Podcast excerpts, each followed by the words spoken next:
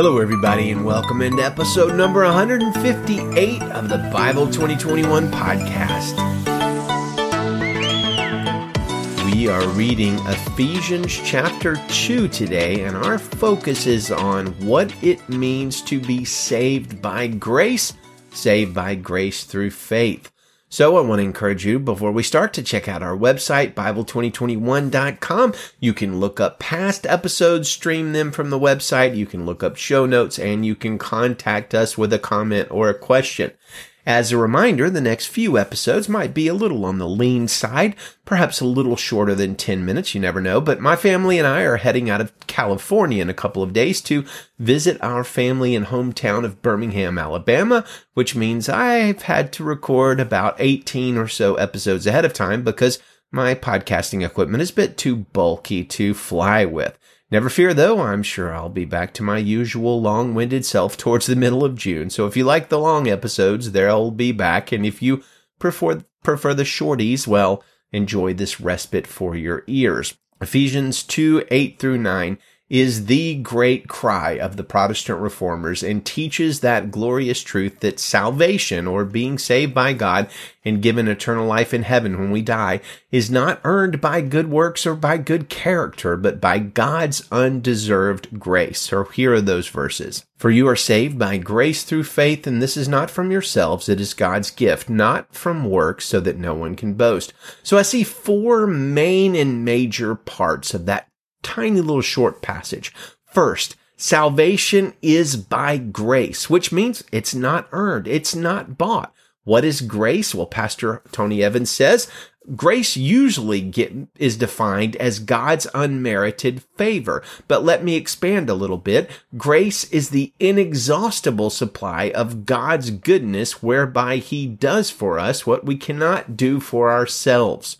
So that's good stuff. Second, in this little passage, Ephesians 2, 8, and 9, we see that salvation is by grace through faith. What is faith? Now, faith sounds like a religious word, but honestly, it simply means belief. The kind of faith that the Bible calls saving faith, the kind of faith that Paul is talking about here, is not merely like intellectually believing something like I believe that 2 plus 2 is 4, but it's a belief that leads you to action. Biblical faith or belief is a responding, following, and active belief. Why does salvation come through faith? So here's Pastor David Platt with a quick thought on that. Faith is the means of salvation. Faith is the means by which the work of Christ is applied to our lives. Now think about this with me. Why faith? Why is faith the means of salvation? Why not love or why not humility? Why not joy? Why not wisdom? Why has God designed faith to be the only means of salvation? And here's why because faith is the anti-work or the anti-work.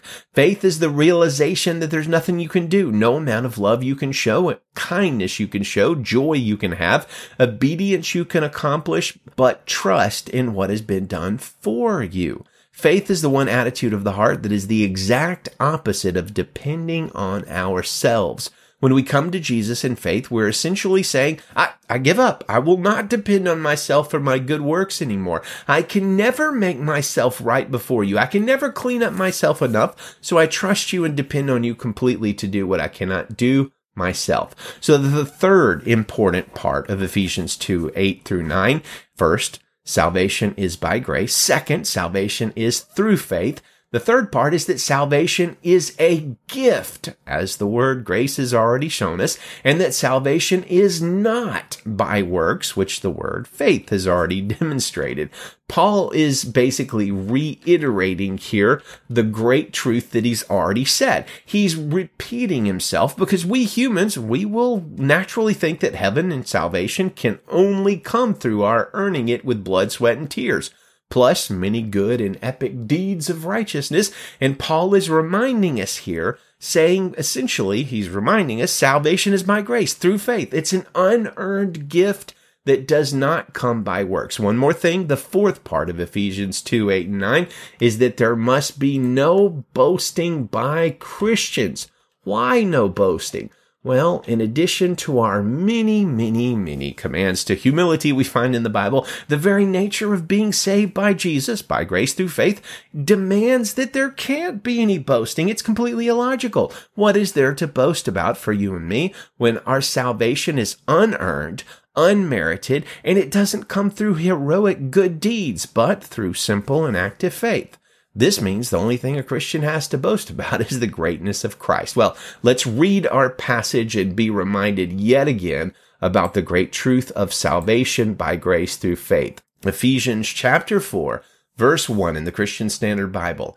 And you were dead in your trespasses and sins in which you previously walked according to the ways of this world, according to the ruler of the power of the air, the spirit now working in the disobedience we too all previously lived among them in our fleshly desires, carrying out the inclinations of our flesh and thoughts, and we were by nature children under wrath as the others were also. But God, who is rich in mercy, because of his great love that he had for us, made us alive with Christ, even though we were dead in trespasses.